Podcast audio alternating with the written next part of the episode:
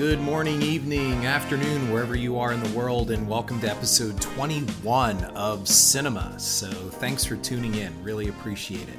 Uh, last week we did a, a Halloween doubleheader with uh, Tony Ash, an interview with Tony Ash, and in addition, uh, my my take on why Halloween three uh, deserves a second look, and and I still feel that way. It's it's still the most Halloweeny, as I call it, of of all the Halloween films.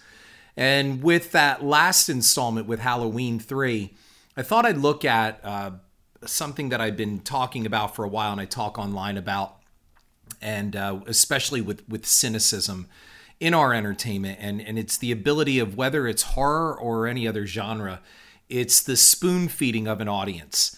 And we're gonna we're gonna look into a couple things here in this episode on um, specifically spoon fed horror and and exactly why this has become a thing and, and is it affiliated with uh, the dumbing down of of our society and, and our culture I I don't know where the exact answer is but the number one thing that I, I really want people to take out of this piece for this podcast is expect more from your entertainment. Don't be spoon fed. Like, resist it. it. It's so easy to just sit there and, and accept when somebody shoves something down your throat. Um, and you just do it like foie gras, I guess, or those those poor bastards in Motel Hell buried up to their necks under the sacks. But to to accept this kind of of uh, stupidity and just the uh, belief that that studios just think we're so dumb, which is why movies are remade and and and all of that. I mean, that's not the sole reason, of course, but you know, it's it's low hanging fruit. I think that's what it is. It's it's the reaching for the low hanging fruit, and we've become so accustomed to just reaching for that low hanging fruit that that we no longer how know how to reach higher. So um, I guess that's where I want to go with this today. So, whether it's film or literature or music or, or even video gaming, refuse to be dumbed down. I mean, I, I have Death House out right now and it's on Netflix and it, and it had a very limited theatrical run. And, and someday I'll be doing a cynema podcast just on the nightmare that that was. The one thing that I wanted to make sure of, and that what Gunnar Hansen felt too, was not just to deliver another dumb slasher movie. And, and we'll get into that in a little bit as well. I mean, we all know that there's this major lawsuit going on with with Friday the 13th and basically any, any talk of of any type of 40th anniversary remake uh, new installment whatever is going on is is basically stalled right now and there there were rumors that um, for a while that that the new Friday the 13th I guess they're discounting or just not counting at all um, the the 2008 2009 remake and uh, they're they're just going to kind of either start over or, or, go in a different direction. And one of the things that I heard is is that they toyed with the idea of, of an origin story. And so I, I guess my question is, was there ever really that much there in the first place to warrant an origin backstory? I mean, I, I know there's some uh, graphic novel out there about you know Pamela Voorhees, uh, she she got pregnant and stuff like that. But do we really fucking need that? I mean, why do we need a background on Pamela or Jason Voorhees? I mean, other than the obvious, and that is to, to make another installment to make money. But do these characters, are they that deep that, that we need to know that much more about them? I mean, doesn't it defeat the point of making a simple slasher film to entertain and, and to scare and, and to titillate? Why do I want a deep backstory? do we really need an origin story, whether on on Pamela or Jason or or how Camp Crystal Lake was founded? I, I think already I'm I'm asking a rhetorical question here, and some of you out there may be going, yeah, yeah, I want to know. I, I guess good for you, but I, I just don't think so. I look at the concept of the origin stories they're they're mostly just cynical cash grabs to to extend out a, a, franchise for for a couple episodes longer kind of thing just to make some more money and and that of course is the basis of my cynema CYN podcast and blog. I also feel that the millennial generation and and those after them are are said to be too literal. I mean they need everything spelled out for them. They have all the information they need on their phones. Why think, right? I mean, it's it's immediate gratification. Why extrapolate? Hell, why even dream? I mean, school now is taught to the test and, and don't deviate from that. And metaphors and surrealism and imagination, they, they require too much thought. That's too much. Yeah, I know. Character development and plot development. What a bitch, man. And I know that this is a generalization, but sometimes generalizations are generally true. I mean, so let me go further and, keep this grounded in horror.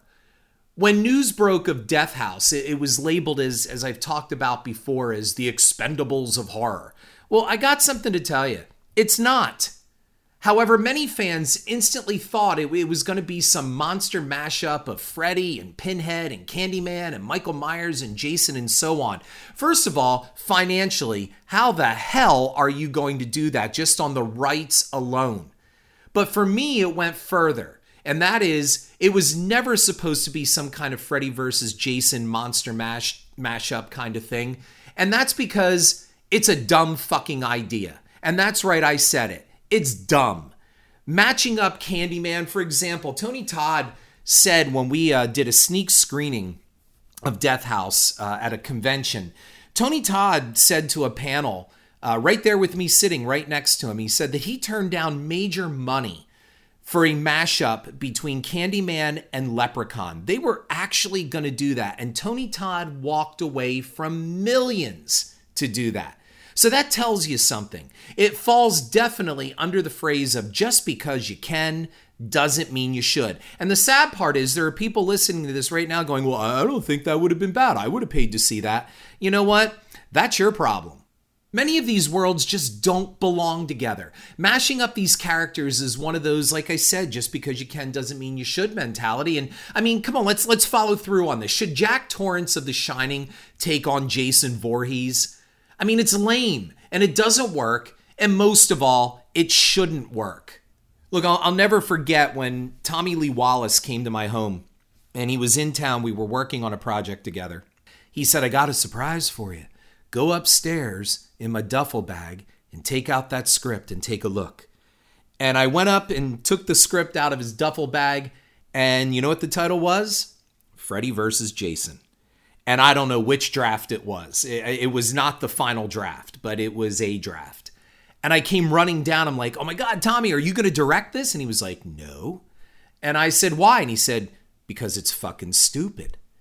Now, Tommy, of course, turned down Halloween 2 and felt that he shot himself in the foot on that. And I don't know, after the, the major box office success of Freddy vs. Jason, maybe he felt the same afterwards. I never really followed up on that part with him. Uh, however, I do stand by what he said, and he was right. And we'll get into the whole Freddy versus Jason thing coming up. I mean, again, people go, oh, it was great, it was awesome. My, my question always back is so where's the next one? How long has it been since we had Freddy versus Jason? So why didn't they follow that up? Or was it just that they knew it would be a one off, single shot cash grab?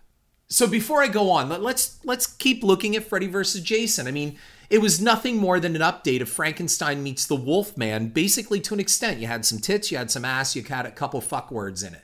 And and to an extent it, it was also like Abbott and Costello meet Frankenstein. I mean, Abbott and Costello, that movie meets Frankenstein. That that movie just might be the first real expendables of horror. And it was a gimmick.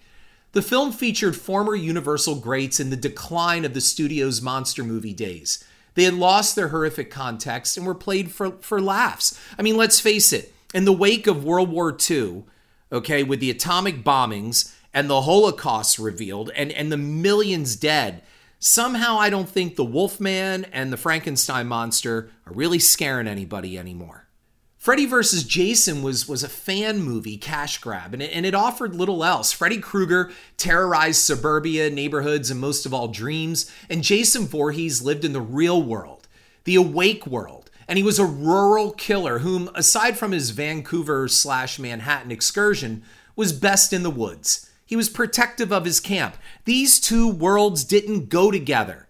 They have they have total different operand modus operandi in killing there, there's no need for these two worlds to come together other than to simply make money.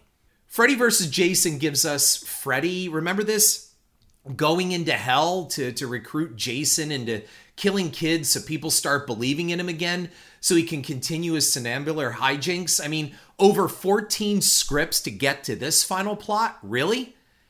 Jason is a big, hulking brute. He's slow moving. He bears no resemblance to Krueger. His killing style is nothing like Freddy Krueger's MO that I had just said. Why did Freddy need this guy? Of all the guys in hell, of all the people in hell, you pick Jason Voorhees? He's the worst candidate for the job. I mean, there are a lot of people in hell. And, and couldn't you find someone else who could do a better job and also be more manageable?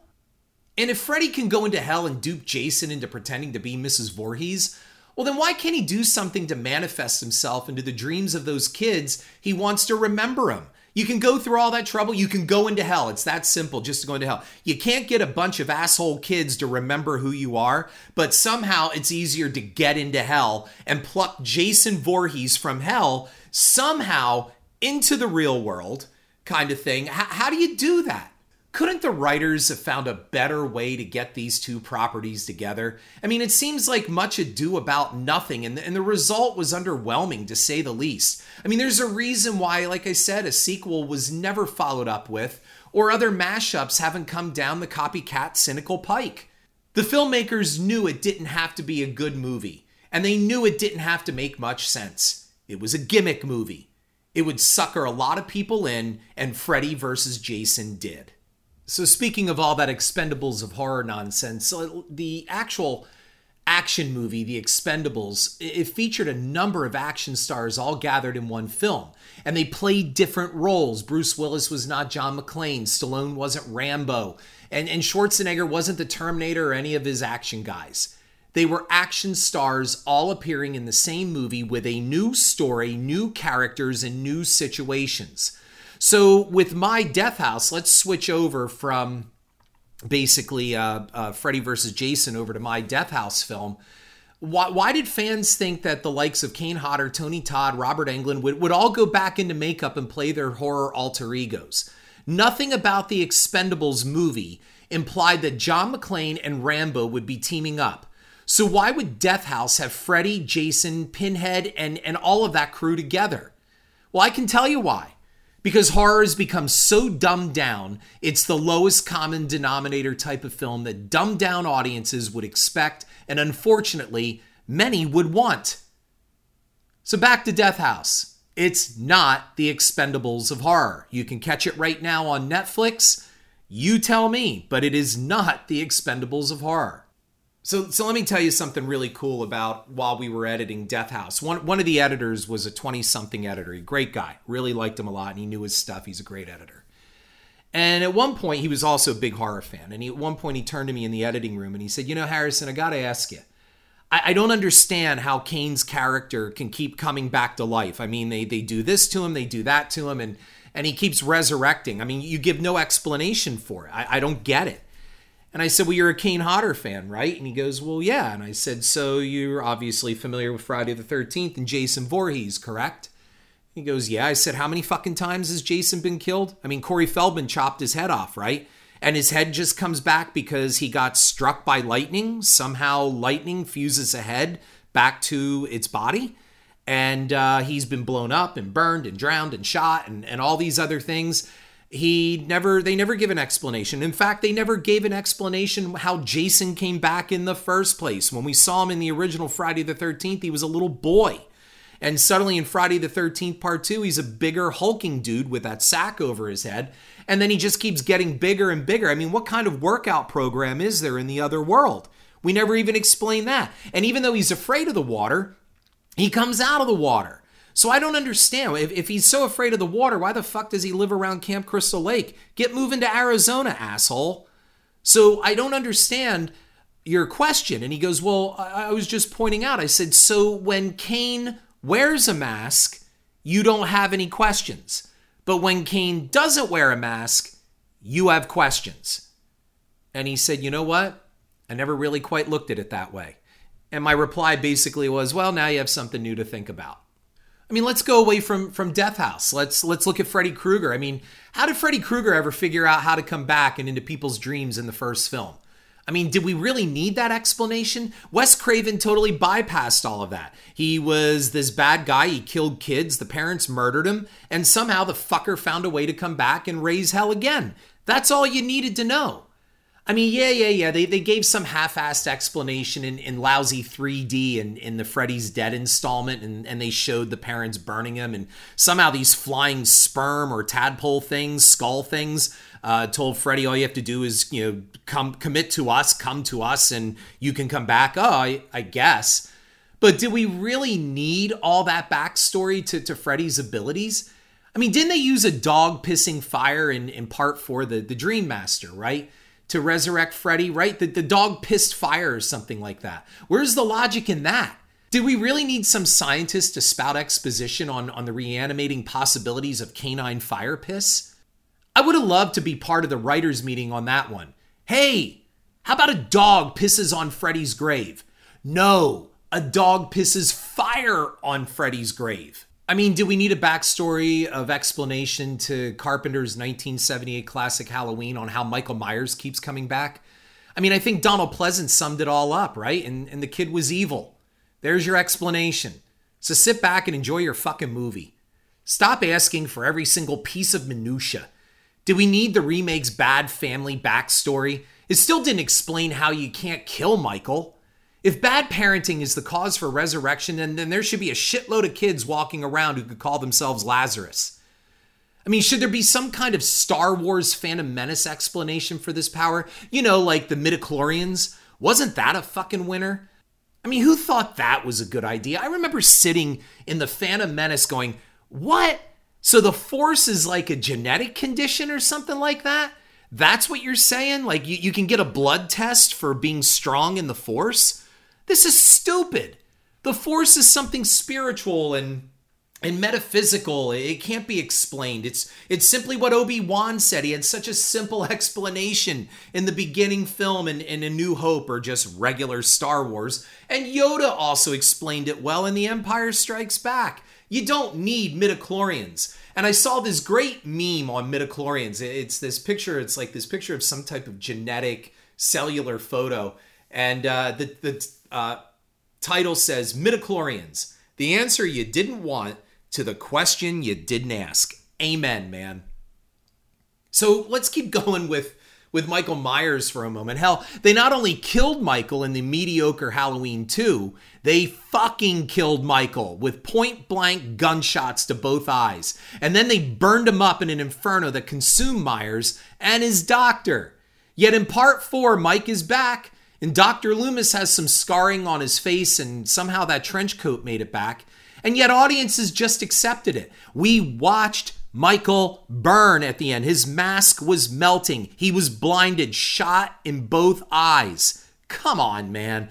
And they just bring him back. And an audience just go, yeah, that's okay, because it's Michael and he's back. And I remembered sitting in that theater in part four going, this is fucking stupid. So Pleasence now has a limp and a couple bad makeup scars, and that's all he got out of an entire emergency room engulfed in oxygen fueled flame.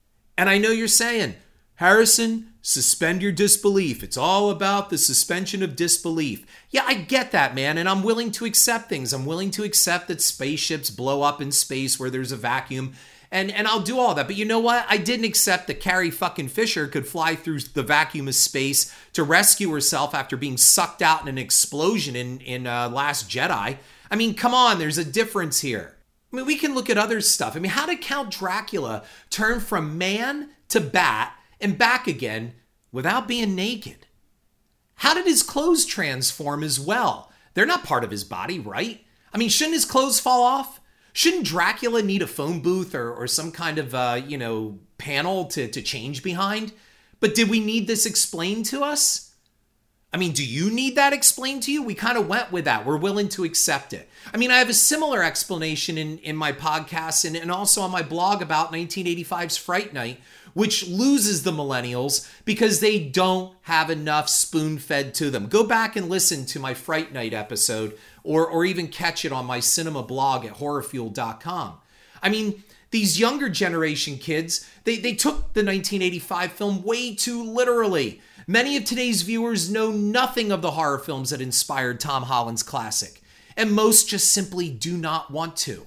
So back to Freddy versus Jason. I mean, why weren't there other Freddy Kruegers in hell? Seems like a child molesting janitor could, could figure that out, right? I mean, there had to be others like him, correct? As a result, Fred Krueger couldn't be the only one with a monopoly on dream invasion. There had to be other bad guys who figured this out. Where were they? And why wasn't there someone else, anyone besides big, dumb, rotting Jason Voorhees, a huge psychopathic mama's boy, to draft out of hell?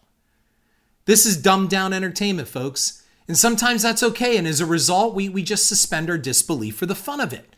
Spaceships, as I said, don't explode in the vacuum of space, and air tanks don't explode when shot in the mouths of great white sharks. And Superman can't really fly regardless of what color the sun is.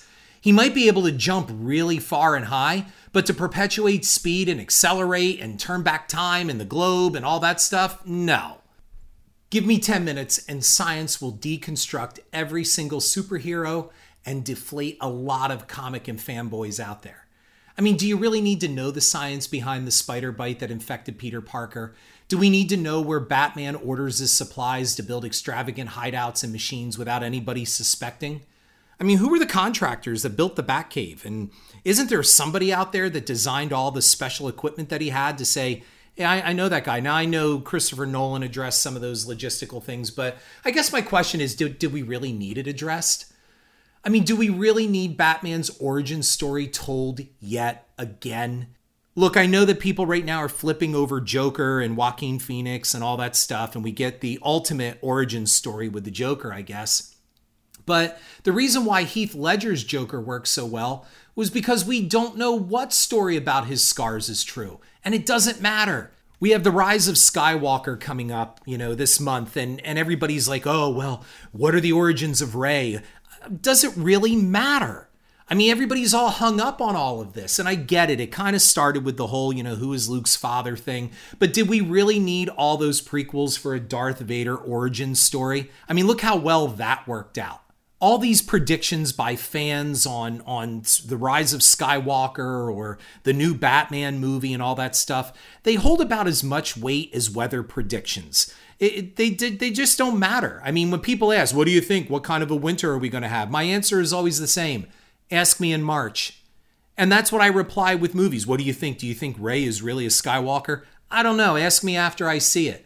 I just want to go in and be surprised. I don't need all this backstory. I don't want to know where Jason Voorhees came from. I don't want to see him as a little baby. I don't want to see him as a little kid. I saw enough of him as a little kid in the original 1980 Friday the 13th film. And I don't want to see Freddy Krueger before he was all burned and doing all that other horrible stuff. Just give me my monsters, man. And that's what I really think is the bottom line with all of this. Instead of spoon feeding us, all this bullshit is really what it is to make it seem like the movie is far more complicated than what they really wrote. Look, there's a reason why they dropped the whole Michael and Laurie being siblings thing. That was a stupid filler in an otherwise unremarkable script from 1981's Halloween 2. John Carpenter didn't like it. Anybody associated with that original production didn't like it. It was dumb to make them siblings. It didn't fit right, none of it worked, and fans only accept it because, well, it brought all their original beloved characters together. It was just a continuation of the first film. There's a reason why they jettisoned that entire plot line in the new Halloween film in 2018 and why they even talk about that. No, they they said he was her, her, her, brother, but no, that's not true. They wanted to dispel that very quickly. And that was a Jamie Lee Curtis film with Donald Pleasence as Loomis and they got rid of it all. The gaps aren't that wide, folks. Stop acting like they are. Fill them in with your own imagination and, and stop waiting to be fed the details and answers like you're a child. Know your horror with Death House. If you go to watch it this weekend, this Halloween weekend, watch it on Netflix. It, it streams on Amazon. It's everywhere. It's on DVD, whatever you want to do. But know that horror is more than blood and gore. Trust me, we have plenty of it as well as action and a lot of fun in Death House. And Death House is fun. And it's total bullshit in some spots too. We have a huge menu of horror names in that film, and they are terrific and fresh new roles. I would love to see Kane Sieg rival his notoriety as Jason. And as a result, his performance as Sieg, everyone has called one of his best. Kane Hodder shines in Death House. Horror is more than buying into a franchise or a reboot or a remake. It's about wanting more and expecting more. Better stories, new characters. Take risks in filmmaking. It takes thought. Trust me, Death House walks the walk as well as it talks the talk. We didn't waste anyone's time, and we won't waste our audiences either. Horror should be fun as well, and I've we I feel so I've said this so many times. I feel we've lost that fun. I wanted Death House to be that kind of movie that back in the 80s you're flipping around on HBO or Showtime or Cinemax, whatever, and it's three o'clock in the morning and you're right smack dab in the middle of this thing and you go, shit, I gotta finish this. That's the kind of movie I wanted Death House to be. Horror provides so many memories, and when people attend conventions, it's more than that to just meet the stars. It's about sharing memories. They share their memories of where they were, how old they were, what happened to them, what happened to them is a result of seeing that person's film. I've heard it. I've stood there and heard these people tell Kane Hodder, Skeet Ulrich. I've, I've heard them say so many. Oh, I was here when oh, I was eight years old. I was 10 years old. I was a teenager when I saw your movie. And now I bring my kids and I want my kids to understand what they don't have now. And that, folks, is what filmmaking is all about. And that is what is not cynical. Take a look at what you're watching and as I always say, demand better of your entertainment.